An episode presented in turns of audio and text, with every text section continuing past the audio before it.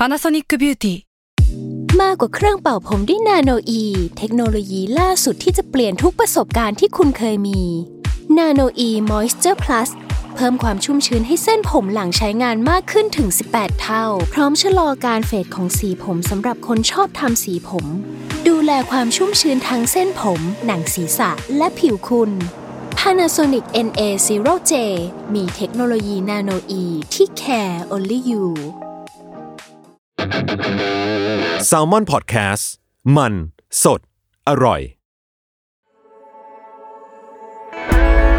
In the Name of Work podcast getting your work to really work with Parit Watrasit in collaboration with Rise สวัสดีครับผู้ฟังทุกท่านนะครับ ยินดีต้อนรับกลับเข้าสู่ podcast In the Name of Work นะครับกับผมไอติมพริตวัชรศิลป์นะครับวันนี้ก็มาในตอน 2B นะครับที่ผมจะมาสรุปให้ทุกท่านฟังว่าวิทยากรนะครับหรือว่าผู้เชี่ยวชาญที่ผมไปสัมภาษณ์มาในตอน 2A เนี่ย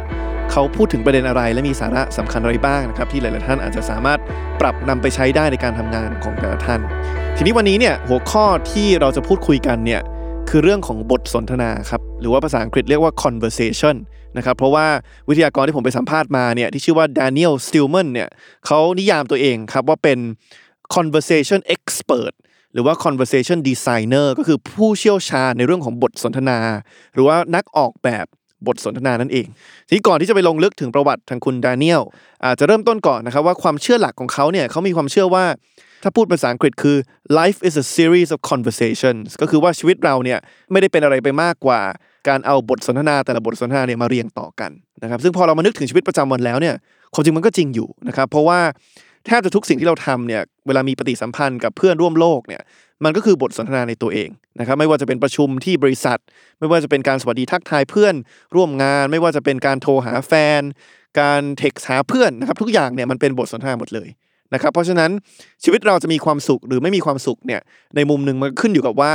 บทสนทนาที่เรามีในชีวิตเราเนี่ยมันดีและเป็นประโยชน์ต่อเรามากน้อยแค่ไหน ถ้าลองนึกย้อนกลับไปถึงบทสนทนาต่างๆ ที่ผมรู้สึกว่าเออ ผมชอบเนี่ยมันก็มีหลายประเภทนะคืออย่างแรกเนี่ยความจริงถ้านึกถึงสมัยที่ผมยังเรียนอยู่ที่โรงเรียนประจำเคยเรียนโรงเรียนประจำมัธยมที่ประเทศอังกฤษเนี่ยจำได้ว่าปกติแล้วเนี่ยทางคนที่ดูแลบ้านหรือครูที่ดูแลบ้านที่เราอยู่เนี่ยเขาจะพยายามจะบังคับว่าเราต้องนอนภายในกี่โมงนะครับเช่นนอนภายในสามทุ่มครึ่งสี่ทุ่มครึ่งอะไรก็ว่าไปขึ้นอยู่กับช่วงอายุ แต่ว่าในในบรรยากาศที่มันเป็นโรงเรียนชายล้วนแหละครับคือครูสั่งอะไรเสร็จปุ๊บเราก็ไม่ค่อยฟัง นะครับเพราะฉะนั้นพอครูสั่งให้นอนปุ๊บเนี่ยเราโอเค ก็จะแกล้งหลับปิดไฟเลยก่อน เสร็จแล้วก็จะมารวมตัวกันมาคุยกันต่อ แล้วจำได้ว่าบทสนทนาที่มีกับเพื่อนตอนนั้นเนี่ยเออมันเป็นบทสนทนาที่ผมใช้คำว่าเป็น deep conversation คือมันคุยกันลึกจริง ๆ คือคุยถึงแบบเป้าหมายของชีวิตคุยถึงความลับส่วนตัว ความสุขความทุกข์เกี่ยวกับชีวิตสมัยเด็ก ๆ นะครับซึ่งผมรู้สึกเออมันเป็น conversation หรือว่าบทสนทนาที่ที่มีคุณภาพจริง ๆ พอโตขึ้นมาเนี่ยผมรู้สึกว่าบทสนทนาที่มีคุณภาพตอนเนี้ยในช่วงที่ผมเริ่มทำงานมาสักพักหนึ่งแล้วตอนนี้เป็น CEO ของบริษัทที่มีพนักงานเกือบร้อยคนเนี่ยสำหรับผมบทสนทนาที่ดีในสภาพแวดล้อมการทำงานเนี่ยคือประชุมที่กระชับ เมื่อไหร่ก็ตามที่ประชุมไหนเริ่มไม่กระชับเนี่ยกลายเป็นว่าโอ้โหเราเสียเวลาในห้องประชุมเยอะมากแล้วรู้สึกว่างานไม่ได้ขับเคลื่อน หรือว่าพอเราพูดถึงชีวิตส่วนตัวก็จริงเนี่ยบทสนทนาที่ผมว่ามีคุณภาพอย่างหนึ่ง คือเวลาเราฟังวิทยากร หรือว่าฟังมุมมองของนักการเมืองหรือว่านักธุรกิจหรือว่า ผู้นำในแต่ละสาขาวิชาชีพพูดอะไรก็ตามแล้วเนี่ยในทอล์กต่างที่เราไปฟังใน YouTube เนี่ยแล้วเราเปลี่ยนมุมมองตัวเอง ผมว่าเออเนี่ยเป็นบทสนทนาที่อาจจะทางเดียวเนาะคือเราไม่ได้เราไม่ได้พูด แต่ว่าพอเรารับฟังแล้วมันเปลี่ยนมุมมองเรา เพราะฉะนั้นผมว่าคุณภาพชีวิตเราในมุมหนึ่งมันก็ถูกถูกนิยามโดยบทสนทนาที่เรามีเหมือนกัน แล้วก็พอคิดในมุมกลับกันเนี่ยมันก็มีบทสนทนาหลายอย่าง ที่เป็นบทสนทนาที่ผมว่าไม่ค่อยมีใครอยากจะให้เกิดขึ้นนะครับไม่ว่าจะเป็นบทสนทนาที่อาจจะต้องโอเคมีการให้พนักงานคนหนึ่งที่บริษัทออก บทสนทนา เช่นการต้องเลิกกับคนที่เรารัก หรือว่าการถูกคนที่เรารักมาบอกเลิกนะครับหรือแม้กระทั่งปัจจุบันเนี่ยบทสนทนาหนึ่งที่ผมว่าท้าทายมาก คือเวลาครอบครัวครอบครัวหนึ่งพ่อแม่กับลูกคุยเรื่องการเมืองนะครับต้องยอมรับว่าตอนนี้เนี่ยความคิดทางการเมือง แต่ละช่วงอายุก็ก็แตกต่างกันเยอะมากงั้นจะมีบทสนทนาที่มีคุณภาพอย่างไร ที่มันไม่นำไปสู่การทะเลาะเบาแวงกัน ผมก็เลยด้วยบริบทแบบนี้แหละครับก็เลยได้มีโอกาสคุยกับทาง Daniel Stillman ซึ่งเขาเองเนี่ยก็เริ่มต้นจากการเป็นเจ้าของหนังสือนะครับที่ชื่อว่า Good Talk How to Design Conversations That Matter นะครับหรือว่าวิธีการออกแบบบทสนทนาที่จะสร้าง Impact หรือว่าสร้างผลกระทบต่อสังคมนะครับแล้วเขาก็เองก็นิยามตัวเองว่าเป็นนักออกแบบบทสนทนาที่ไปให้คำปรึกษากับธุรกิจ แล้วก็องค์กรทั่วโลกว่าควรจะจัดบทสนทนา จัดประชุม จัดการทำเวิร์กช็อปอย่างไรให้มีคุณภาพนะครับใครที่สนใจผลงานของทาง Daniel เนี่ยก็ไปตามได้ในบล็อกของเขานะครับชื่อว่า conversationfactory.com นะครับที่ถามว่าทำไมการมีบทสนทนาที่ถึงสำคัญนะครับ คือนอกจากการมีชีวิตที่มีความสุขแล้วเนี่ยทักษะในการสื่อสารที่ดี ทักษะในการมีบทสนทนาที่ดีเนี่ยความจริงมันก็สำคัญเหมือนกันในการที่ถ้าเราคิดถึงอนาคตตลาดแรงงานของโลกนี้นะครับ เพราะว่าอย่างที่เราเคยเกริ่นไว้ แล้วก็เป็นธีมหลักของรายการเราเนี่ยเราเห็นว่าเทคโนโลยีเนี่ยเริ่มมาทดแทนแรงงานเยอะขึ้น และเทคโนโลยีต่างๆเนี่ยเริ่มมาทดแทนงานที่เราไม่เคยคิดมาก่อนว่าเทคโนโลยีจะทำได้ ผมเคยเกริ่นไว้ในตอนแรกเลยเนี่ยเทคโนโลยีมาทำหน้าที่แทนผู้พิพากษาได้ทำหน้าที่แทนทนายความได้ เขียนหนังสือได้ แต่งเพลงได้ช่วยรัฐบาลจีนวิเคราะห์นโยบายการต่างประเทศได้นะครับ แต่สิ่งหนึ่งที่หลาย ๆ คนเขาคาดการณ์ว่าเทคโนโลยีไงก็ทำดีไม่ได้เท่ากับมนุษย์เนี่ยคือการมีบทสนทนาที่ดีครับหรือการมี a good conversation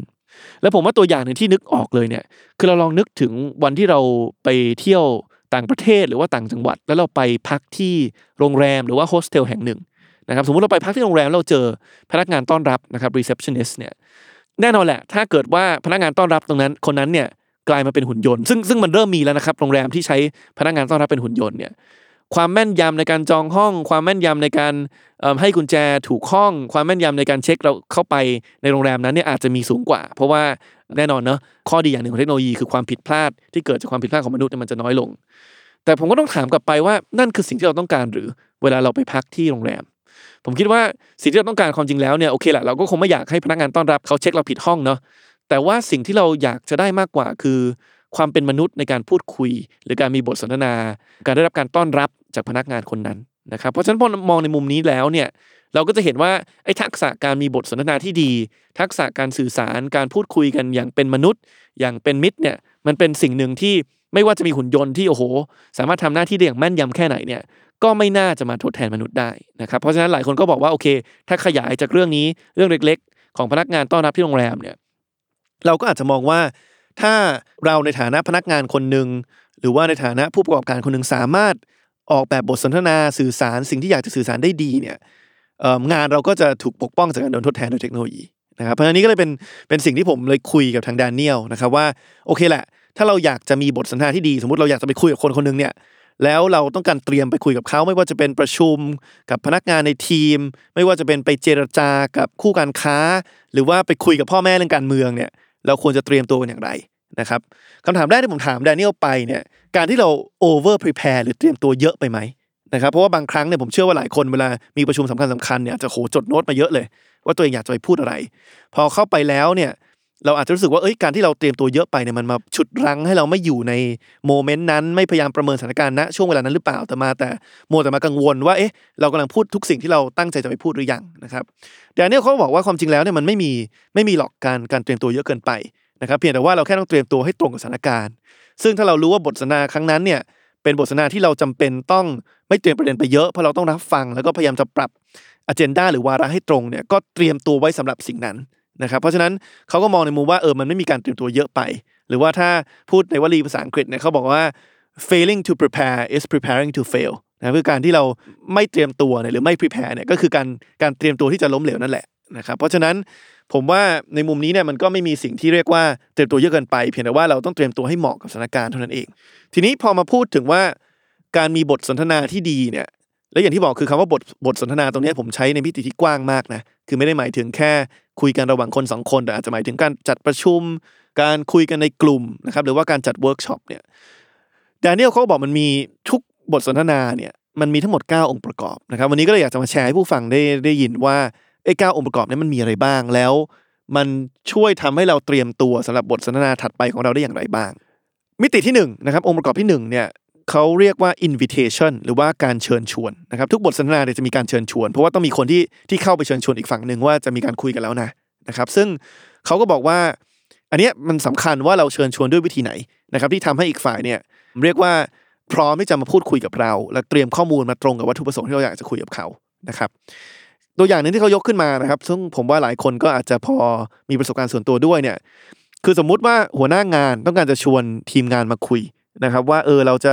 ทำให้ทีมงานคนนี้มีความสุขในการทำงานมากขึ้นอย่างไรเนี่ยถ้าผมอยู่ดูก็ไปชวนเขาพิมพ์เข้าไปว่าเออ ขอคุยเรื่องอนาคตคุณหน่อย ขอคุยเรื่องงานคุณหน่อย โอ้ผมว่าพิมพ์ไปอย่างนี้แล้วไม่มีต่อท้ายด้วยอะไรเนี่ย คนที่ได้รับทีมงานที่รับเนี่ยคงคงคงหวัดเสียวนะคือในมุมเขาเขารู้สึกว่าเฮ้ยโดนไล่ออกปะวะเพราะฉะนั้นการเชิญชวนด้วยภาษาที่มันที่มันตรงกับวัตถุประสงค์เนี่ยสำคัญมากนะครับเพราะฉะนั้นแทนที่จะบอกว่าเอ้ยขอคุยเรื่องอนาคตการทำงานคุณหน่อย เราอาจจะบอกว่าเฮ้ยทำไมเราไม่ขอนัดมาทานข้าว เพื่อคุยว่ามีอะไรที่ผมช่วยคุณได้ไหม ที่จะทำให้อยู่ที่นี่อย่างมีความสุขมากขึ้นอ่านี่มันเป็นการเชิญชวนที่ที่เป็นมิตรมากขึ้นนะครับ คนที่ได้รับสารตัวนี้มาก็จะรู้สึกสบายใจนะครับ เพราะฉะนั้นผมว่าอันนี้เป็นเป็นข้อที่หนึ่งเนาะเวลาเราจะไปคุยกับใครจะจัดประชุมอะไรเนี่ยการที่เราตัวคำเชิญชวนเนี่ยก็สำคัญนะครับ แล้วก็อีกมุมหนึงเนี่ยผมก็จะจะย้ำเหมือนกันว่า เวลาเรา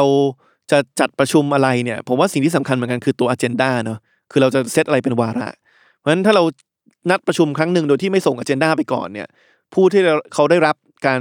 เชิญมาประชุมครั้งนี้เนี่ยเขาก็ไม่สามารถเตรียมข้อมูลล่วงหน้าได้นะครับ แล้วผมว่าการมีประชุมที่ดีหรือว่าการจัดประชุมที่ดีส่วนหนึ่งคือการที่แต่ละฝ่ายที่เกี่ยวข้องเนี่ยเตรียมข้อมูลที่เกี่ยวข้องมาก่อน เพื่อที่ว่าพอเข้ามาประชุมกันแล้วเนี่ยมันไม่ต้องมีช่วงที่ต้องเสียเวลาไปหาข้อมูลเหล่านี้ หรือว่าคุยแล้วก็สรุปไม่ได้เพราะว่าไม่มีข้อมูลที่ความจริงสามารถหามาได้ก่อน นะครับเพราะฉะนั้นมิติที่หนึ่งองค์ประกอบที่หนึ่งคือการเชิญชวนนะครับที่ที่ตรงกับวัตถุประสงค์ที่เราต้องการจะให้เกิดขึ้นนะครับมิติที่สองเนี่ย Daniel เขาเรียกว่า interfaceหรือว่ารูปลักษณ์ถ้าพูดง่ายๆ ภาษาบ้านๆก็คือว่าเราคุยผ่านช่องทางไหนนะครับเรากำลังจะคุยกันในห้องประชุม ที่เจอกันตัวต่อตัว หรือเรากำลังจะคุยกันผ่านออนไลน์ หรือว่าเรากำลังจะคุยกันเป็นแค่ไลน์กลุ่มที่พิมพ์คุยกันเฉยๆซึ่งตัวอย่างนั้นที่เขายกขึ้นมาว่าเป็นเป็นการเลือกอินเทอร์เฟซที่ผิดมากเนี่ย คือกรณีของบริษัทหนึ่งผมไม่เอ่ยชื่อกันแล้วกัน เขาบอกว่าในช่วงโควิดเนี่ยพอบริษัทประสบปัญหา แล้วต้องมีการปลดพนักงานออกเนี่ยตัดสินใจคุยกับพนักงานผ่านการประกาศผ่านโทรโขงหรือว่าผ่านผ่านเครื่องเสียงในบริษัท โดยที่ไม่ได้เปิดให้มีการถาม คือไม่ไม่ได้บอกด้วยซ้ำนะครับว่าจะมีการคุยเรื่องนี้อยู่ดีก็มีมีเสียงผ่านเครื่องเสียงในบริษัทเนี่ยออกมาว่าเออเดี๋ยวจะมีการประกาศตอนเที่ยง แล้วก็พอตอนเที่ยงปุ๊บเนี่ยซีอก็มาพูดว่าเออต้องปลดพนักงานเหล่านี้เหล่านี้เหล่านี้ โอ้โห มันช็อกทุกคนครับ อันนี้เป็นการเลือกอินเทอร์เฟซหรือเลือกรูปแบบที่ผิดมาก คือไปเลือกรูปแบบที่ผมว่ามันขาดความเป็นมนุษย์ เพราะว่ามันผ่านผ่านได้ยินแต่เสียงอย่างเดียว ยิ่งไปกว่านั้นคือไม่ได้ไม่ได้บอกให้เขาเตรียมใจไว้ก่อนเลย คือคืออยู่ดีก็มาประกาศดื้อเลย แล้วก็ยิ่งเป็นการสื่อสารที่มันทางเดียวอีกนะครับ อันนี้ก็เป็นตัวอย่างการเลือกรูปแบบหรือว่ารูปลักษณ์หรือว่า interface ของบทสนทนาที่อาจจะไม่ไม่เหมาะสมกับสถานการณ์เท่าไหร่นะครับ เพราะฉะนั้น อันนี้ก็เป็นสิ่งหนึ่งที่ผมว่าสำคัญเหมือนกันนะครับในการที่เราต้องเลือกรูปแบบของการสนทนาเนี่ยที่ดี อันนี้มันก็ทำให้ผมผมนึกย้อนกลับไปในช่วงที่เราทำงานจากที่บ้าน คือช่วงที่ช่วงที่มีโควิดเข้ามาเนี่ยที่บริษัทผมเองเนี่ยก็ทุกคนก็ทำงานที่บ้านนะครับก็คือว่าทุกคนก็ทำงานผ่านผ่านซูมถ้าต้องประชุมก็ก็ประชุมกันผ่านซูมนะครับซึ่งมันเป็นสิ่งที่ท้าทายมากเลยสำหรับบริษัทที่มีคนหลายสิบคน อันหนึ่งที่ผมรู้สึกว่าการทำงานที่บ้านเนี่ยมันไม่ work เท่ากับการทำงานที่ออฟฟิศเนี่ย คือมันทำให้บทสนทนาทุกครั้งที่เกิดขึ้นเนี่ยมันกลายเป็นถูกตีความว่าเป็นเป็นเรื่องจริงจังคือผมอยากจะคุยกับใครสักคนหนึ่งสมมุติว่าผมมีเรื่องที่เอ๊ะอยู่ดีมีไอเดียนึกออกอยากจะคุยกับคุณครูในบริษัทผมเนี่ยสมมติผมทักไปหาคุณครูคนนั้นบอกเออขอโทรหาหน่อยเนี่ยโอ้โหคุณครูจะรู้สึกเครียดทันที เพราะว่าพอมันทำงานรูปแบบออนไลน์ปุ๊บเนี่ยแทบจะทุกรูปแบบของการสนทนาเนี่ยมันต้องเป็นการเหมือนกับโทรเข้าไปหานัดเข้าไปคุยนะครับ ซึ่ง มันจะผิดมากกับรูปแบบการพูดคุยกับครูคนนั้น ถ้าเกิดว่าตอนนั้นเราไม่ทำงานจากจากที่บ้าน เพราะว่าถ้าผมมีเรื่องไอเดียหนึ่งอยากจะแชร์กับครูคนหนึงเนี่ยแล้วเราอยู่ที่ออฟฟิศเนี่ยผมก็เออแค่แวะไปคุยหรือแบบเออแวะไปเจอที่โต๊ะ หรือว่าแวะไปเจอตอนช่วงพักเที่ยง คุยกันหน้าเครื่องเครื่องทำกาแฟอะไรก็ว่าไป แต่พอมัน work from home เนี่ยมันกลายเป็นว่าทุกรูปแบบของบทสนทนาเนี่ยมันเป็นรูปแบบที่หลายคนจะรู้สึกว่ามันเอ้ยมันจริงจังนะครับเพราะฉะนั้นนี้ก็เป็นสิ่งหนึ่งที่ก็ต้องระมัดระวังเหมือนกัน ถ้าเกิดว่าบริษัทไหนยังคิดว่า อยากจะทำงานจากที่บ้านอยู่นะครับหลังจากที่โควิดหายไปแล้วก็ตามเนี่ยผมว่านี้ก็ต้องเป็นสิ่งหนึ่งที่ต้องพยายามจะพยายามจะออกแบบบทสนทนาให้ตรงกับรูปแบบที่มันเป็นไปได้ในการในการพูดคุยออนไลน์เหมือนกันนะครับเพราะฉะนั้นอันนี้ก็คือองค์ประกอบที่ 2 องค์ประกอบที่3นะครับคือ goals หรือว่าเป้าหมายทีนี้พอเราออกแบบบทสนทนาเนี่ยทางแดเนียลเขาก็แนะนำนะครับผมชอบประโยคนึงมากเลยเขาบอกว่าผมก็ถามเขาว่าเขาออกแบบการเริ่มต้นช่วงกลางๆ แล้วก็การจบบทสนทนาอย่างไง เขาบอกว่าให้คิดถึงตอนจบก่อนนะครับ start from the end คือเริ่มจากตอนจบ แล้วก็ work your way back แล้วก็ค่อยๆคิดว่าก่อนหน้านั้นเนี่ยจะต้องมีอะไรบ้างนะครับหรือว่าอีกประโยคนึงที่ผมชอบมากเขาบอกว่า design the beginning so we can have the close we intend ก็คือออกแบบไอ้ตอนเริ่มต้นเนี่ยให้มันนำเราไปสู่จุดจบที่เราต้องการจะให้เกิดขึ้น แล้วเขาก็ยกตัวอย่างว่าความจริง อันนี้มันใช้ได้กับกับไม่ใช่แค่การออกแบบประชุมครั้งเดียวนะครับ แต่ว่ามันใช้ได้สำหรับการออกแบบ การพูดคุยกับสังคมเหมือนกันนะครับและเขายกตัวอย่างการขับเคลื่อนของนักสิทธิ Martin Luther King นะครับที่ต่อสู้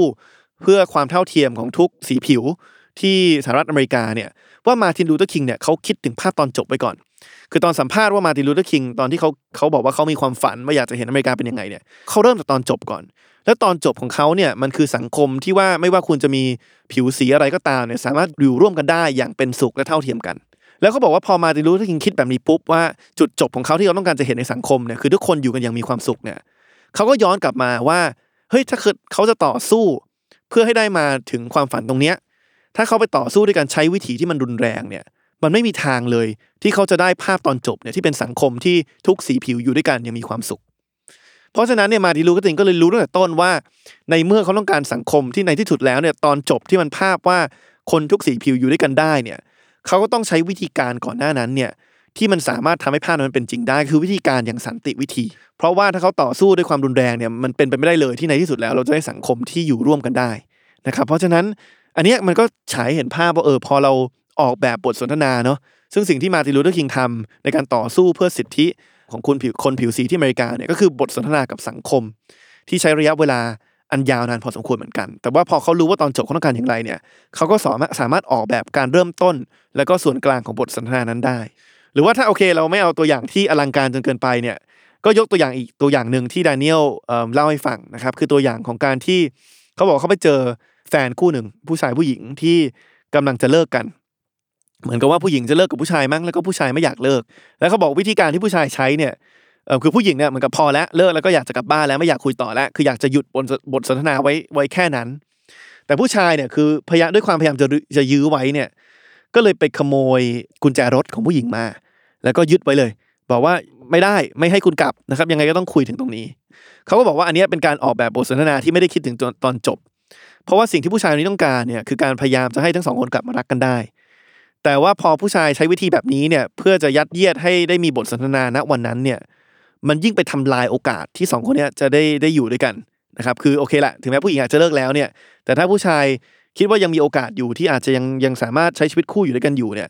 ก็ไม่ควรจะไปใช้วิธีแบบนี้เพราะใช้ใช้วิธีแบบนี้เนี่ยถึงแม้มันสามารถยื้อบทสนทนาในวันนั้นได้ทำให้ผู้หญิงยังกลับไม่ได้เนี่ยมันยิ่งไปบั่นทอนความรู้สึกของผู้หญิงคนนั้น แล้วก็โอกาสที่เขาจะยิ่งยืนยัน การตัดสินใจว่าอยากจะเลิกกับผู้ชายคนนั้นเนี่ยก็ก็ยิ่งสูงขึ้น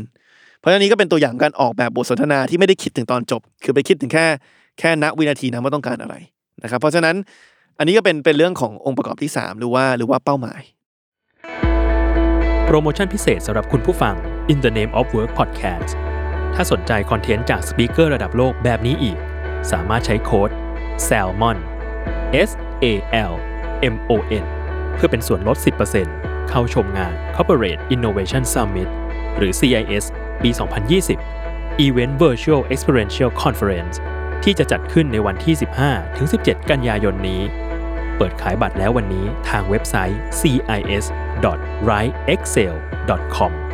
ย้ำนะครับ cis.riseaccel.com แล้วเจอกันครับ องค์ประกอบที่4นะครับเขาใช้คำว่า turn taking หรือว่าการผลัดกันพูด อันนี้ก็สำคัญมากเวลาเราเราพูดบทสนทนาเนอะสมมติยิ่งการพูดคุยหนึ่งต่อหนึ่งเนี่ยที่มีแค่ 2 คนเนี่ยเขาบอกว่าพอมาวัดกันด้วยวิทยาศาสตร์แล้วเนี่ยระยะเวลาเฉลี่ยระหว่างคำพูดของของคนสองคนเนอะสมมติบุบคคลกอกับบุคคลขอเนี่ยคุยกัน ระยะเวลาเฉลี่ยระหว่างจุดที่บุคคล ก พูดจบ และจุดที่บุคคล ข ตอบ เขาบอกว่าเฉลี่ยอยู่ที่ประมาณ 200 millisecond หรือว่าเขาบอกว่าถ้าเปรียบเทียบเท่ากับ ถ้าคิดเป็นภาพนะครับ คือ 200 millisecond เนี่ยเป็นเสี้ยววินาทีที่ใช้ระหว่างจุดที่เวลาสมมติมีการแข่งวิ่งแล้วมีคนยิงปืน เพื่อบอกว่าโอเคให้เริ่มวิ่งได้ และจุดที่คนแรกเนี่ยวิ่งออกตัว คือโอ้โหมันเสี้ยววินาทีที่ที่เล็กมากนะครับ ในขณะที่เขาบอกว่าช่องว่างเฉลี่ยระหว่างการถามตอบระหว่างบุคคลสองคนเนี่ยอยู่ที่ 200 millisecond เนี่ยเขาบอกว่านักวิทยาศาสตร์เนี่ยบอกว่า ระยะเวลาเฉลี่ยสำหรับคนคนหนึ่งที่จะสามารถเรียบเรียงความคิดตัวเองได้ความคิดหนึ่งเนี่ยอยู่ที่มัน 600 millisecond ซึ่งสูงกว่านะครับ200 millisecond คือช่องว่างระหว่างคนหนึ่งถามอีกคนหนึ่งตอบ 600 millisecondคือระยะเวลาสำหรับที่คนหนึ่งสามารถคิดคำตอบ หรือว่าเรียบเรียงความคิดตัวเองมาได้ ซึ่งพอเราเห็นว่า 600 มากกว่า 200เนี่ยแสดงว่าไอ้คนที่ตอบทันทีเนี่ยคือคนที่เรียกว่ายังฟังคำถามไม่จบก็เรียบเรียงความคิดตัวเองแล้วนะครับ ซึ่งผมคิดผมเชื่อว่า พอเรามานึกถึงชีวิตประจำวันเนี่ยเราจะสังเกตเลยว่า สมมุติว่ามีคนเริ่มเริ่มพูดอะไรบางอย่างเนี่ยแล้วเรารู้แล้วมันจะนำมาสู่คำถามอะไรเนี่ย เราเริ่มคิดคำตอบไว้ในใจแล้ว จนความจริงเราไม่ได้ฟังเขาจนจบหรอก คือเราคิดคำตอบเราไว้ก่อนแล้ว มันก็เลยทำให้บางครั้งเนี่ยตอบไม่ตรงคำถามบ้าง หรือว่า หรือว่าไม่ได้ฟังเขาจนจบบ้างไม่ได้ฟังเขาอย่างดีๆนะครับ เพราะฉะนั้นแดเนียลก็เลยแนะนำว่าความจริงแล้วเนี่ย การมีบทสนทนาที่ดีเนี่ยมันมันอาจจะไม่จำเป็นต้องตอบทันทีนะครับ คือโอเคแหละด้วยความเป็นธรรมชาติของมนุษย์อะ คือถ้าทิ้งเวลายาวเกินไปแล้วไม่ตอบเนี่ยมันก็อาจจะแปลกๆอยู่ แต่ว่าเขาบอกว่า เราสามารถใช้เทคนิคในการยื้อเวลาได้ คือในเมื่อเรารู้ว่าเราเราต้องใช้เวลาอีกสักนิดนึงในการเรียบเรียงความคิดเนี่ยก็ยื้อเวลาไว้ก่อนนะครับอาจจะทบทวนคำถามให้กับเขาฟังหรือเอออาจจะบอกว่าแดเนียลบอกเขาชอบตอบว่า โอ้ that's an interesting question นะครับหรือว่าโอ้อันนั้นเป็นคำถามที่น่าสนใจมาก เพื่อใช้เวลาในการเรียบเรียงความคิดเรียบเรียงคำตอบ ซึ่งพอเขาพูดเสร็จเนี่ยผมก็แอบสังเกตเหมือนกันนะว่าพอผมถามสัมภาษณ์ไปเนี่ยแกก็ชอบใช้เหลือเกินไอ้ this that's an interesting question เนี่ยใครที่ฟังเวอร์ชันภาษาอังกฤษแล้วลองไปแอบฟังได้ว่าแกใช้กี่รอบนะครับแต่เขาบอกอันนี้ก็เป็นวิธีที่สำคัญเหมือนกัน เพื่อที่ว่าให้บทสนทนาเนี่ยมันโฟล์ได้ คือผลัดกันพูดโดยจังหวะที่เป็นธรรมชาติ แต่ว่าให้ก่อนจะตอบเองเนี่ยเรามีเวลาในการเรียบเรียงความคิด องค์ประกอบถัดไปนะครับองค์ประกอบที่องค์ประกอบที่5เนี่ยคือคำว่า cadence นะครับหรือว่าภาษาไทยแปลว่าเหมือนกับจังหวะ หรือว่า rhythm นะครับภาษาอังกฤษจังหวะเขาบอกว่าสิ่งที่สำคัญคือคือต้องคิดเหมือนกันว่า สมมุติว่าเราจะมีบทสนทนากับคนหนึ่งเป็นเป็นประจำเนี่ยเช่นประชุมแผนก เราต้องคิดเหมือนกันว่าจังหวะที่เหมาะสมคืออะไร คือทุกสัปดาห์ไหมทุกสองสัปดาห์ทุกเดือนนะครับเพราะว่าแน่นอนแหละถ้าเราประชุมถี่ไปนะแล้วผมเชื่อว่าหลายคนก็อาจจะมีบาง บางโมเมนต์ที่รู้สึกว่าเออที่บริษัทเรามันประชุมถี่เกินไปคือแบบโอ้โหเพิ่งประชุมไปวันนี้ เสร็จงานไปเท่านี้ยังไม่ทันได้ทำงานเลยประชุมอีกรอบหนึ่งแล้วถ้าประชุมถี่ไปเนี่ยมันก็ทำให้กลายเป็นว่ามันไม่มีเวลาทำงาน คือไม่มีเวลาในการนำสิ่งที่เราคุยกันในที่ประชุมเนี่ยไปลงมือทำจริงๆนะครับมันก็อาจจะทำให้มันก็ได้แต่มีไอเดียดีๆแหละแต่ว่ามันไม่ได้ถูกลงมือทำแต่ว่าผมก็สังเกตเหมือนกันนะครับ อันนี้ก็สังเกตจากการทำงานที่บริษัทผมว่า ถ้าประชุมเรียกว่าถี่น้อยเกินไปนะครับคือเว้นระยะห่างเกินไปเนี่ย บางครั้งมันไม่สามารถสร้างจังหวะการทำงานที่มันรวดเร็วพอสำหรับสตาร์ทอัพหรือว่าองค์กรที่ต้องปรับให้ตรงกับให้มันทันเวลานะครับอย่างเช่น สมมุติว่าเราเรารู้แหละว่าความต้องการของลูกค้ามันเปลี่ยนอยู่เรื่อยๆ เรารู้ว่ามันมีข้อมูลใหม่ๆไหลเข้ามาตลอด แต่โหกว่ากว่าจะประชุมทีคือแบบต้องรออีกเดือนหนึ่งเนี่ยไอเดียใหม่ๆ มันก็ไม่ไม่ถูกเกิดกว่าไอเดียนั้นจะเกิดขึ้นมาปรากฏว่าอันมันอาจจะไม่ตรงกับความต้องการของลูกค้าที่เปลี่ยนไปแล้วก็ได้นะครับเพราะฉะนั้นการเซตจังหวะที่เหมาะสมเนี่ย ก็มันเป็นศิลปะเหมือนกันที่ผมเชื่อว่าแต่ละคนต้องวางไว้ว่าจะคุยกันทีแค่ไหนเอ่อถ้าคิดม่ติเล่นๆเนาะถ้าพูดถึงการคุยกับแฟนเนี่ยก็ต้องถามเหมือนกันนะว่าความถี่ที่ที่เหมาะสมเนี่ยคืออะไร คือผมเชื่อว่าโอเค บางคนก็จะมีบางคู่ที่โอ้โหไลน์กันไปอะไรกันมาตลอดวัน ซึ่งก็ต้องถามว่าเอ๊ะมันถี่กันไปหรือเปล่าทำให้มันความจริงแล้วมันไม่มีเวลาทำอย่างอื่นหรือเปล่านะครับอันนี้ก็เป็นตัวอย่างเล่นๆที่ผมก็ก็ก็โยนไปเหมือนกัน ว่าความถี่ของแต่ละบทสนทนาเนี่ยมันควรจะอยู่ที่เท่าไหร่ อันนั้นคือองค์ประกอบที่5นะครับเรื่องของจังหวะเวลาความถี่หรือว่า cadence องค์ประกอบที่6เนี่ยคือ people ครับหรือว่าบุคคลนะครับอันนี้สำคัญมากเขาบอกว่าอย่างแรกสำคัญคือต้องคิดก่อนว่าบทสนทนาเนี้ยควรจะมีกี่คนในห้อง อย่างเช่น ถ้าเราต้องการจะสื่อสารอะไรที่มันมันจำเป็นต้องปรับเนื้อหาที่เราต้องการสื่อสารให้ตรงกับความต้องการของแต่ละคนเนี่ยก็อาจจะเป็นการต้องเป็นการคุยเดี่ยวหรือว่าถ้าเรารู้สึกว่าเออมันเป็นสิ่งที่มันพูดพูดคุยกับหลายคนพร้อมกันได้เนี่ยก็อาจจะจัดพร้อมกันหลาย ๆ คนเลยก็ได้ นะครับซึ่งอันนี้มันขึ้นอยู่กับเราแหละว่าเราอยากจะ personalize หรือว่าปรับเนื้อหาให้มันแตกต่างกันสำหรับแต่ละคนมากน้อยแค่ไหน อันนี้ก็เป็นความท้าทายมากสำหรับผู้นำองค์กรหลายแห่งนะครับ เพราะว่าบางทีเรามีข้อความที่เราอยากจะสื่อสารเนาะเออแล้วเราก็รู้ว่าแต่ละคนเนี่ยต้องการได้ยินคนละแบบ แต่ว่าเราก็อาจจะไม่มีไม่มีเวลาพอที่มานั่งกับคนทุกคนเดียวๆนะครับ ตัวอย่างของคนคนหนึ่งที่ดาเนียลเขายกขึ้นมาว่า สามารถ สร้างความรู้สึกว่ากำลังคุยกับทุกคนเดียวๆได้ทั้งที่ความจริงคุยกับหลายคนพร้อมกันเนี่ยคือบิลคลินตันเขาบอกประธานาธิบดีบิลคลินตันเนี่ยแล้วผมก็แอบไปดูนะพอแดเนียลพูดเสร็จผมก็แอบไปฟังเขาเรียกว่า town hall นะครับหรือว่าการปราศัยแหละที่บิลคลินตันเคยทำเนี่ยก็คือจัดคนคนจากอาจจะหลายร้อยคนที่มาจากหลากหลายสาขาอาชีพหลากหลายช่วงอายุเนี่ยมาเรียงกันแล้วเขาก็เหมือนกับเหมือนกับจัดเซสชั่นถามตอบแหละ ในการหาเสียงกับกับประชาชน แต่ว่าบิลคลินตันเนี่ยเขามีเทคนิคที่ว่าเวลาคนหนึ่งถามเนี่ย คือบางครั้งเวลาเวลาเวลาเราเห็นดีเบตต่างๆ แล้วมีคนหนึ่งขึ้นมาถามนักการเมืองเนี่ยส่วนมากเราจะเห็นนักการเมืองสองกลุ่ม กลุ่มหนึ่งคือที่รู้สึกว่าเอ้ยตอบกับคนนั้นคนเดียวเลย คือพูดแต่ปัญหาคนนั้นคนเดียวแล้วไม่สามารถพูดกับคนในวงกว้างได้ก็คือ มันอาจจะเป็นประสบการณ์ที่ดีสำหรับคนถามเพราะเขาได้รับคำตอบที่ตรงกับเขาเป๊ะเลย แต่คนอื่นที่ฟังอยู่ที่รู้สึกว่าเอ้ยคำถามนี้ไม่ได้เกี่ยวข้องกับฉันเท่าไหร่เนี่ยจะรู้สึกว่าเอ้ยมันมันตอบไม่ตรงคำถาม แต่ในอีกมุมหนึ่งก็จะมีนักการเมืองกลุ่มหนึ่งคือ ถามอะไรมาก็ตามฉันก็จะตอบในภาพรวมอยู่ดี ก็รู้สึกว่าไม่ไม่ได้ตอบคำถามของคนที่ถามจริงๆ แต่บิลคลินตันเนี่ยสามารถหาสมดุลที่ดีได้ แล้วใครที่ไม่เชื่อผมลองไปฟังดูนะครับ คือในทาวน์ฮอลล์เนี่ยพอมีใครก็ตามถามเข้ามาเนี่ยบิลคลินตันเขาสามารถตอบโดยการเชื่อม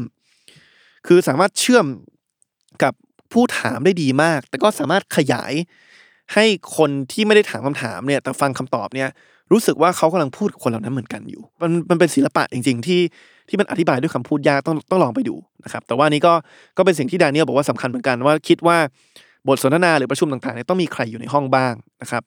ตัวผมเองเวลาทำตรงนี้เนี่ยผมก็จะถามตลอดเหมือนกันเวลาประชุมเนี่ยว่าคนนี้ต้องเข้าไหมคนนั้นต้องเข้าไหมเนี่ยผมใช้ 2 เกณฑ์ง่ายๆ อย่างแรกคือถ้าเขาเข้ามาแล้วเนี่ยสิ่งที่ถูกพูดคุยในที่ประชุมนั้นเนี่ยสิ่งที่ถูกคุยกันในที่ประชุมเนี่ยมันเกี่ยวข้องกับงานเขาหรือเปล่า ถ้าไม่เกี่ยวข้องเลยเนี่ยก็ต้องถามว่าจำเป็นไหมที่เขาต้องอยู่ อย่างที่สองคือเขาอยู่แล้วเนี่ยเขาจะอยากมีส่วนร่วมไหมคือถึงแม้โอเคอาจจะไม่เกี่ยวข้องกับงานเขาโดยตรงแต่เขาถ้าถ้าเขาเป็นคนที่สามารถ มีส่วนร่วมแสดงความเห็นที่จะเป็นประโยชน์ต่อที่ประชุมได้เนี่ยก็ควรให้เขาอยู่ อันนี้ก็เป็นสองเกณฑ์ส่วนตัวที่ผมใช้นะครับ แต่ว่านอกจากเรื่องของจำนวนคนหรือประเภทคนที่อยู่แล้วเนี่ยดานิเอลเขาก็แนะนำว่าให้ลองคิดด้วยก่อนเข้าประชุมนะครับว่าคนแต่ละคนที่เข้ามาประชุมเนี่ยเขามาจากบริบทแบบไหน คือเขากำลังมาจากที่ไหน เขามาในที่ประชุมเนี่ยเขาความคิดล่าสุดของเขาเป็นอย่างไรเอ่อขั้นสุดท้ายเราคุยกับเขาเรื่องนี้เนี่ยมันเกี่ยวกับเรื่องอะไร แล้วก็อย่าลืมคิดว่าแต่ละคนที่เข้ามาเนี่ยเขาต้องการอะไรจากที่ประชุมนั้น เขาบอกว่าหลายครั้งเนี่ยคนที่เป็นคนเรียกประชุมนัดประชุมเนี่ยผู้นำองค์กรเนี่ยเวลาจะเรียกคุยกับสมมุติว่าซีอจะเรียกคุยกับทีมเนี่ยคือคิดเยอะเกินไปว่าตัวเองต้องการจะสื่อสารอะไร แต่มักชอบลืมไปว่าเอ้ยฝั่งที่เขาเข้ามาเนี่ยเขาจะอยากได้อะไรจากที่ประชุมนั้น แล้วเขาบอกว่าวิธีการคิดที่ง่ายสุดคือ คือให้ลองคิดว่า พอเขาได้ยินที่ประชุมตรงนี้เสร็จแล้วเนี่ยเขาจะเอาสิ่งที่เขาได้จากที่ประชุมเนี่ยไปทำอะไรต่อ สมมุติว่าเรามีข้อความที่อยากจะสื่อสารกับเขาเนี่ย ให้คิดก่อนว่าโอเคเขากำลังมาจากมุมมองไหนเขาอยากได้รับข้อความประมาณแบบไหน และเขาได้ยินเราสื่อสารไปแล้วเนี่ยเขาจะไปพูดต่อคนอื่น ๆ ว่าสิ่งที่เกิดขึ้นในห้องประชุมนั้นคืออะไรนะครับเพราะฉะนั้นอันนี้ก็เป็นเป็นสิ่งสำคัญเหมือนกันว่า การมีทักษะในการเห็นอกเห็นใจผู้อื่น หรือว่าการมีเอมพัตตีเนี่ยพยายามเข้าใจว่าอย่าคิดแต่ว่าฉันอยากได้อะไร แต่คิดว่าเขาอยากได้อะไรจากที่ประชุมครั้งนี้เนี่ยสำคัญเหมือนกัน ต่อไปนะครับข้อที่ 7 องค์ประกอบที่7เนี่ยคือเรื่องของ power หรือว่าอำนาจนะครับอันนี้เขาบอกว่า พูดง่ายๆคือคือให้เข้าใจด้วยนะครับคือให้ยอมรับความจริงว่า เวลาเรานัดคุยกับใครเนี่ยใครกำลังอยู่ในอยู่ในเรียกว่าอำนาจหรือว่าตำแหน่งอะไรนะครับ อย่างเช่น สมมุติคุณเป็น CEO เนี่ย ซึ่งอันนี้ผมก็ก็ยอมรับว่าว่าเป็นสิ่งที่เรียนรู้อยู่เหมือนกัน คือก็ต้องยอมรับว่าด้วยบริบทสังคมไทยด้วย หรือว่าด้วยบริบทของสภาพแวดล้อมการทำงานในหลายบริษัทเนี่ยคือคนอาจจะไม่พูดความจริง ถ้าเกิดว่า CEO อยู่ในห้องนะครับหรือว่าถ้าผู้นำองค์กรอยู่ในห้องคือไม่กล้าพูดความจริง เพราะฉะนั้นถ้าคุณอยากจะ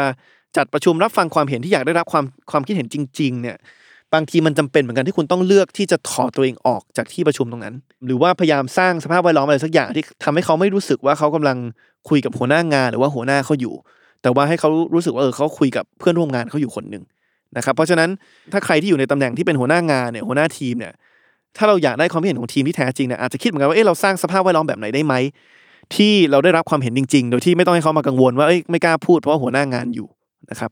อันนี้ก็เป็นสิ่งที่ต้องคิดเหมือนกันนะครับ เวลาเราเราออกแบบบทสนทนาหรือว่าออกแบบการประชุม มันมีประโยคนึงที่ผมผมผมชอบมากเลยเออเขาเคยมีอันนี้แดเนียลไม่ได้พูดเนาะแต่ว่ามีคนคนหนึ่งที่ชอบพูดว่า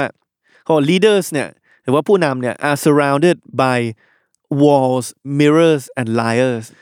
ผมจำไม่ได้แล้วท่านไหนพูดอันนี้ผมผมผมเป็นประโยคที่ผมยืมมาจากคนอื่นนะแต่ว่าเขาบอกว่าผู้นำเนี่ยมักจะถูกถูกล้อมรอบด้วย walls คือกำแพง คือคนที่พูดไปแล้วก็ก็ก็ไม่ได้ไปทำอะไรต่อคือ คือพูดไปแล้วมันก็ตัน mirrors คือคนที่แบบโอ้โห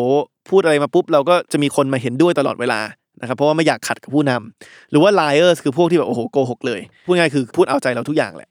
เพราะฉะนั้นนี้ก็เป็นสิ่งหนึ่งที่ต้องระวังเหมือนกันนะครับว่าถ้าสร้างบทสนทนาที่ดีต้องคิดว่า ถ้าคุณอยู่ในตำแหน่งที่มีอำนาจเนี่ยอาจจะต้องเอาตัวเองออก หรือว่าปรับรูปแบบหรือว่าอินเทอร์เฟซอะไรบางอย่าง เพื่อให้คนนั้นสบายใจมากขึ้นในการแสดงความเห็น มาถึงข้อที่8แล้วครับข้อก่อนสุดท้ายนะครับคือเรื่องคำว่า threading หรือว่าการร้อยเรื่องนะครับอันนี้ก็พูดง่ายๆคือว่าเขาบอกว่าสมมติเรามีหลากหลายประเด็นที่อยากจะไปไปพูดในที่ประชุม หรือว่าพูดกับใครคนใดคนหนึ่งเนี่ยคือคนเขาไม่ไม่ได้คิดเป็นประเด็นตามเราหรอกเขาไม่ได้ออกไปแล้วสมมติมีมีคนมาถามเนาะสมมติประชุมเสร็จแล้วมีคนมาถามเฮ้ยประชุมกันเรื่องอะไรอะเขาไม่บอกแล้วว่าเออเราประชุมกันเรื่องที่หนึ่งเรื่องที่สองเรื่องที่สามเรื่องที่สี่เรื่องที่ห้าประเด็นที่หนึ่งเป็นแบบนี้นะครับน้อยครั้งที่คนจะคิดแบบนี้ แต่คนจะมองภาพรวมนะครับว่า ภาพรวมทั้งหมดเนี่ยไอ้ narrative หรือว่าการร้อยเรื่องทั้งหมดแล้วเนี่ยมันเป็นไปในทิศทางไหน เพราะฉะนั้นเนี่ยเวลาเราออกแบบเรื่องของ agenda วาระการประชุมเนี่ยสำคัญเหมือนกันว่าเราเราพยายามจะเชื่อมแต่ละแต่ละวาระที่มันให้คำมันเข้าหากัน เพื่อที่ว่าเรียกว่าเป็นเป็นบทสรุปในภาพรวมที่มันที่มันเชื่อมโยงกับทุกๆวาระที่เราคุยนะครับแล้วก็สิ่งหนึ่งที่สำคัญมากเหมือนกันคือลำดับเนาะคือสมมติเรามี 5 เรื่องที่จะพูดเนี่ยถ้าเราเรียง 1 2 3 4 5 กับเรียง 5 4 3 2 1 หรือเรียง 2 3 4 1 5เนี่ย มันอาจจะนำไปสู่อารมณ์ที่ต่างกัน อันนี้ก็เป็นสิ่งที่ผมคิดตลอดเหมือนกันคือ พอบริษัทมันใหญ่ขึ้นเนี่ย ผมจะมีกิจกรรมหนึ่งที่ทำทุกวันพฤหัสนะครับเช้าพฤหัสเรียกว่า weekly huddle ซึ่งสมัยก่อนเนี่ยมันคือ huddle จริงๆ ก็คือมันมารวมกันในห้องเดียวเล็ก ๆ ทุกคนมารวมกันจริง ๆ แล้วก็ประกาศให้ฟังว่าโอเคสัปดาห์ที่ผ่านมามีเรื่องน่ายินดีอะไรบ้างในบริษัทมีทิศทางอะไรที่เราจะปรับเปลี่ยนมีมีขอความร่วมมืออะไรบ้างที่ต้องขอ ซึ่งพอบริษัทใหญ่เนี่ยบางทีเนี่ยกับพนักงานบางคนเนี่ย อันนี้เป็น interaction หรือว่าปฏิสัมพันธ์ที่ผมมีเยอะที่สุดแล้วกับพนักงานบางคนนะครับเพราะฉะนั้นการที่ผมต้องมานั่งคิดว่าโอเค สมมติเรามี 5 สิ่งที่อยากจะสื่อสารเนี่ยผมใช้เวลาคิดเยอะมากนะว่าจะพูดสิ่งไหนก่อนสิ่งไหนหลังนะครับสมมุติเรารู้ว่าโอ้โหสัปดาห์ที่แล้วมันหนักมากคือทีมเหนื่อยมากเนี่ยเราก็อาจจะอยากเริ่มต้นด้วยด้วยข่าวดีก่อน คือสมมติว่าโอเคมันมีข่าวร้ายเข้ามาเนี่ยอาจจะอาจจะเริ่มต้นด้วยข่าวดีก่อนหรือเปล่า เพื่อที่แบบปลุกขวัญกำลังใจก่อน เอ่อทำให้เขาเห็นว่าโอเคมันมีมันมีผลลัพธ์ที่ดีจากสิ่งที่เขาเหนื่อยลงไปนะครับ หรือว่า เอ๊ะ หรือว่าเราคิดว่าหรือเอาข่าวร้ายขึ้นมาก่อนเลย คือพูดให้ให้ถึงที่สุดไปก่อนเลย ให้รู้ความจริงที่มันที่มันน่าเศร้าไปก่อนเลย ก่อนที่มาจบด้วยข่าวดีหรือเปล่านะครับเพื่อให้ว่าโอเค พอจบปุ๊บเนี่ยเขารู้สึกเอ้ยมีมีแรงที่จะที่จะสู้ต่อนะครับเพราะฉะนั้นการเรียงลำดับผมว่าก็เป็นอะไรที่สำคัญเหมือนกันนะครับอันหนึงที่ผมว่าช่วงหลังๆช่วยผมมากเลย คือเรื่องการประกาศวันหยุด เพราะช่วงหลังเนี่ยมีวันหยุดเข้ามาเยอะนะวันหยุดราชการแล้วก็คำถามที่พนักงานจะถามคือเอ๊วันหยุดเนี่ยวันหยุดมันหยุดเราหยุดตามหรือเปล่านะครับแล้วอันไหนที่ที่หยุดตามเนี่ยผมก็ถือว่าเป็นข่าวดีที่ผมสามารถไปแทรกในลำดับต่างๆ ได้ เพื่อทำให้มันมีข่าวดี เข้าไปในในในการประกาศใน weekly huddle ประจำสัปดาห์ตรงนี้ สุดท้ายสุดเลยนะครับ องค์ประกอบที่ 9 คือเขาเรียกว่าแดนเขาเรียกว่า error and repair หรือว่าความผิดพลาดและการการซ่อมนะครับการแก้ไข ซึ่งอันเนี้ยเขาบอกว่ามันก็เป็นศิลปะแหละที่เราถึงแม้เราเตรียมตัวมามากแค่ไหนเนี่ยถ้าเกิดว่า เราเริ่มบทสนทนาไปแล้วเริ่มประชุมไปแล้ว มันเกิดมีอะไรที่มันพลาดไม่เป็นไปตามตามสิ่งที่เราคาดหวังไว้เนี่ยเราเราสามารถปรับตัวทันหรือเปล่านะครับเพราะฉะนั้นเขาบอกว่าสิ่งที่สำคัญก็คือการการตั้งเป้าไว้ก่อน ว่าเป้าหมายของบทสนทนาครั้งนี้เราต้องการอะไร ถ้าเกิดว่าในมุมหนึ่งคือใน extreme ด้านหนึ่งไปเลยเนี่ยสุดไปด้านหนึ่งไปเลยเนี่ยคือบอกว่าเรามีบทสนทนาครั้งนี้คือคือต้องการแค่จะสื่อสารข้อความเนี่ยคือเรามีแผนชัดเจนแล้วไม่ต้องการรับรู้ข้อมูลใหม่ เราก็ต้องมาดูว่าโอเค ปัจจุบันเราเขากำลังเข้าใจสิ่งที่เรากำลังสื่อสารหรือเปล่า หรือว่าถ้าเราบอกว่า อีกสุดขั้วหนึ่งคือบอกว่าเป้าหมายคือการที่ว่าเราไม่ต้องการสื่อสารอะไรแต่ว่า อยากจะเรียนรู้ข้อมูลใหม่ๆ จากจากคนที่เราไปมีบทสนทนาด้วยเนี่ย มันก็จะเป็นอีกแผนหนึ่งนะครับเพราะฉะนั้นก่อนที่จะรู้ว่าบทสนทนาของเราเนี่ยกำลังเป็นไปตามแผนหรือเปล่าต้องเข้าใจก่อนว่าแผนเราคืออะไร พยายามจะดูว่าโอเค สัญญาณที่เราได้รับจากจากคนที่เราเข้าไปคุยด้วยเนี่ย มันตรงกับสิ่งที่เราคาดหวังหรือเปล่านะครับเขาก็ยกตัวอย่างมาว่า ตอนเขาจัดจัดเวิร์กช็อปเนี่ยผมก็ถามไปว่าจัดเวิร์กช็อปคนมาเยอะๆเนี่ยจัดการอบรมเนี่ยเรารู้ได้ไงว่าคนนั้นกำลังเรียนรู้อยู่จริง นะครับเขาก็บอกว่าเขาใช้ประโยคว่า if they are laughing they are learning ก็คือว่าโอเคแหละถ้าเราจัดเวิร์กช็อปแล้วเออมันมีเสียงเฮฮาคนแบบพูดคุยกันเกี่ยวข้องกับเนื้อหาอยู่เนี่ยหัวเราะไปด้วย แสดงว่าโอเคเขาเขากำลังเรียนรู้แล้วล่ะนะครับอันนี้ก็เป็นตัวอย่างหนึ่งของของของการสังเกตดูว่าสิ่งที่เราพูดไปเนี่ยคนเขามีปฏิกิริยาที่ดีหรือเปล่า ซึ่งอันเนี้ยผมว่ามันยากเยอะมันยากขึ้นเยอะมากเวลามันออนไลน์เพราะเราไม่เห็นปฏิกิริยาคนเลย มันอย่างพอดแคสต์ยากมาก ผมไม่รู้เลยสิ่งที่ผมพูดอยู่เนี่ยมันคนฟังแล้วรู้สึกว่าเออน่าสนใจหรือว่าคนฟังรู้สึกว่าพูดอะไรไม่เข้าใจนะครับเพราะฉะนั้นพอมันมีบทสนทนาที่มันสองทางที่มันเห็นหน้าเห็นตากันเนี่ยมันมันง่ายขึ้นเยอะมาก เพราะฉะนั้นนี้ก็เป็น 9 องค์ประกอบนะครับที่ดานิเอลเขาแชร์มาว่ามันมี อะไรบ้างเกี่ยวกับบทสนทนาที่เราต้องคิดนะครับถ้าทบทวนอีกรอบหนึ่งอย่างแรกคือการเชิญชวน หรือว่าการเริ่มต้นบทสนทนาครั้งนั้นนะครับอันที่ 2 คือรูปลักษณ์หรือรูปแบบอินเทอร์เฟซอันที่ 3 คือการการตั้งเป้าหมาย ว่าเข้าใจว่าต้องการให้บทสนทนาจบแบบไหนนะครับอันทีสี่4คือการผลัดกันพูดนะครับด้วยจังหวะที่มันเหมาะสมว่าโอเคใครพูดอะไรถามตอบทีแค่ไหน อันที่ 5 คือจังหวะหรือว่า cadence นะครับว่าจะเจอกันทีแค่ไหนจะเซตเอิ่มตารางการมีบทสนทนา หรือการประชุมครั้งนี้บ่อยแค่ไหน อันที่ 6 คือบุคคลครับ จำนวนคนที่อยู่ในบทสนทนาครั้งนั้น ความคิดที่เขามีก่อนก่อนที่เข้ามาเขาต้องการอะไรจากบทสนทนาครั้งนี้นะครับอันที่ 7 คือเรื่องของ power หรือว่าอำนาจก็คือว่าเราสร้างสภาพแวดล้อมที่เหมาะสมกับการที่ทุกคนรู้สึกสบายใจในการพูดหรือยัง หรือว่าถ้าเรามีผู้นำหรือหัวหน้าอยู่เนี่ยจะต้องเอาให้เขาออกไปก่อนหรือเปล่าถึงจะพูดกันได้นะครับอันที่ 8 คือเรื่อง threading ครับคือการร้อยเรื่องแต่ละประเด็นในบทสนทนานั้นเนี่ยให้มันโฟล์ต่อไปอย่างอย่างไม่ติดขัด แล้วก็อันที่ 9 คือการแก้ไขสถานการณ์เอิ่มเฉพาะหน้าเพื่อให้บทสนทนาเนี่ยมันกลับมาอยู่ตามแผนที่เราพูดคุยกันไว้นะครับ อันนี้ก็เป็น 9 องค์ประกอบนะครับซึ่งผมว่าก็หวังว่าจะพอเป็นประโยชน์กับผู้ฟังนะครับ ผมขอทิ้งท้ายด้วยกันด้วยละกันว่า นอกจาก 9 องค์ประกอบนี้เนี่ยผมก็ถามแดเนียลนะว่าการสื่อสารที่ดีเนี่ยสมมุติว่าไม่ว่าจะเป็นหัวหน้าองค์กรที่ต้องสื่อสารอะไรออกไป บางทีข้อความที่อาจจะไม่ถูกใจทุกคน หรือว่าแม้กระทั่งผู้นำประเทศเนี่ยที่เวลาเขาเขาสื่อสารกับประชาชนเนี่ยสมมติข่าวร้ายอย่างโควิดเข้ามาเนี่ยการสื่อสารข่าวร้ายแบบไหนที่มันกินใจคนฟัง แล้วผมสรุปเป็น 5 สิ่งกันละกัน ซึ่งพอแต่ละท่านลองมานึกย้อนกลับไปในช่วงโควิดที่ผู้นำต่างประเทศต้องออกมาแถลงข่าวเนี่ยเอ้ยผมว่า 5 สิ่งนี้มันตรงนะ กับสิ่งที่ถ้าเกิดว่าผู้นำสามารถทำตาม 5 สิ่งนี้ได้เนี่ย คนฟังเนี่ยไม่ว่าเนื้อหามันจะเป็นข่าวร้ายแค่ไหนเนี่ยเขารู้สึกโอเค กับคนที่สื่อสารออกไป แล้วก็จริง 5 สิ่งนี้ผมผมพอเรียงตัวอักษรแล้วมันตรงกับคำว่าเช็คนะครับหรือว่า C H E C K เช็คก็คือการตรวจสอบ ซึ่งผมว่าเออ มันก็เป็นวิธีการเช็คสำหรับผู้นำที่ดีเหมือนกันว่าก่อนจะสื่อสารสื่อสารอะไรออกไปเนี่ย เรากำลัง ตอบโจทย์ 5 ข้อนี้หรือเปล่า ข้อหนึ่งตัว C คำว่า clarity คือการสื่อสารต้องชัดเจน ชัดเจนว่าเรากำลังสื่อสารอะไรออกไป นั่นหมายความว่าเราพูดกับคนร้อยคนเนี่ย คนร้อยคนเข้าใจตรงกันว่าเรากำลังสื่อสารอะไรออกไป ตัว H คือ honesty ความซื่อสัตย์ ความจริงใจนะครับ ซึ่งก็คือว่าถึงแม้เราจะพูดข่าวร้ายเนี่ย พูดด้วยด้วยความจริงใจไหม คือเราก็มีข่าวร้ายเราก็พูดตรงๆนะครับ หรือว่าเราพยายามจะปกปกปิดข้อมูลอะไรบางอย่างนะครับ honesty ตัว E นะครับคือ empathy คือการเห็นอกเห็นใจ ในบทสนทนาที่เราพูดเนี่ย ถึงแม้เราจะพูดข่าวร้ายก็ตามเนี่ยเราเราพอเข้าใจไหมเราแสดงความจริงใจความเข้าใจไหมว่า แต่ละคนกำลังประประสบปัญหาอะไรผมว่านี่สำคัญมากเลยตอนที่พูดเรื่องเรื่องโควิดเนาะเพราะเราเห็นผู้นำบางคนเนี่ยสามารถเข้าใจได้เลยว่าประชาชนแต่ละกลุ่มเขากำลังเจอปัญหาอะไรบ้างพอโควิดเข้ามา คือไม่ได้พูดแค่เชิงที่ว่าโอเคโควิดมันมีอะไรเราประชาชนต้องทำอะไรแต่เขาพยายามจะเข้าใจจริง ๆ ว่าแต่ละคนเจอปัญหาอะไรบ้าง แล้วก็สมมติมีมาตรการบางอย่างที่ภาครัฐต้องขอให้ร่วมมือเนี่ย มันมีส่วนไหนไหมที่จะเป็นอุปสรรค หรือว่าทำให้ประชาชนบางกลุ่มทำได้ทำได้ยากนะครับตัว C ตัวถัดไปคือ curiosity ครับคือแดเนียลเขาพูดนะว่าการมี empathy เนี่ยไม่ใช่เรื่องง่ายนะครับเพราะว่าเราต้องพยายามเอาตัวเองเข้าไปอยู่ในบริบทของคนอื่นนะครับซึ่งบางทีสภาพแวดล้อมจะแตกต่างจากเรามาก แต่อย่างน้อยคุณต้องเป็นคนที่ curious คือต้องเป็นคนที่สงสัยก่อน คือก่อนที่จะไปพูดกับใครเนี่ยต้องสงสัยก่อน คือตั้งคำถามกับตัวเองก่อนว่าคนเหล่านี้ เขาจะอยู่ในอารมณ์แบบไหน เขาจะต้องการฟังอะไรแบบไหน และอย่างสุดท้ายตัว K นะครับคือ kindness หรือว่าความเมตตา ก็คือว่าการที่เราพูดอะไรบางอย่างที่มันโหดร้ายเนี่ย อย่างน้อยเราพูดด้วยด้วยความเมตตาด้วยความละเอียดอ่อนนะครับความอ่อนโยนเนี่ยมันก็จะช่วยบรรเทาความโหดร้ายของข้อความที่เราพยายามจะสื่อออกไปนะครับเพราะฉะนั้นนอกจาก 9 องค์ประกอบ หรือว่า 9 มิติของบทสนทนาที่แดเนียลฝากให้เราไปคิดแล้วเนี่ยผมฝากอีก 5 ข้อกันละกัน ถ้าคุณเป็นผู้นำที่กำลังจะสื่อสารกับใครก็ตามเนี่ย เช็คก่อนว่าสิ่งที่คุณคุณสื่อสารเนี่ยมันผ่าน 5 ข้อนี้หรือเปล่า clarity ความชัดเจน honesty ความจริงใจ empathy ความเห็นอกเห็นใจ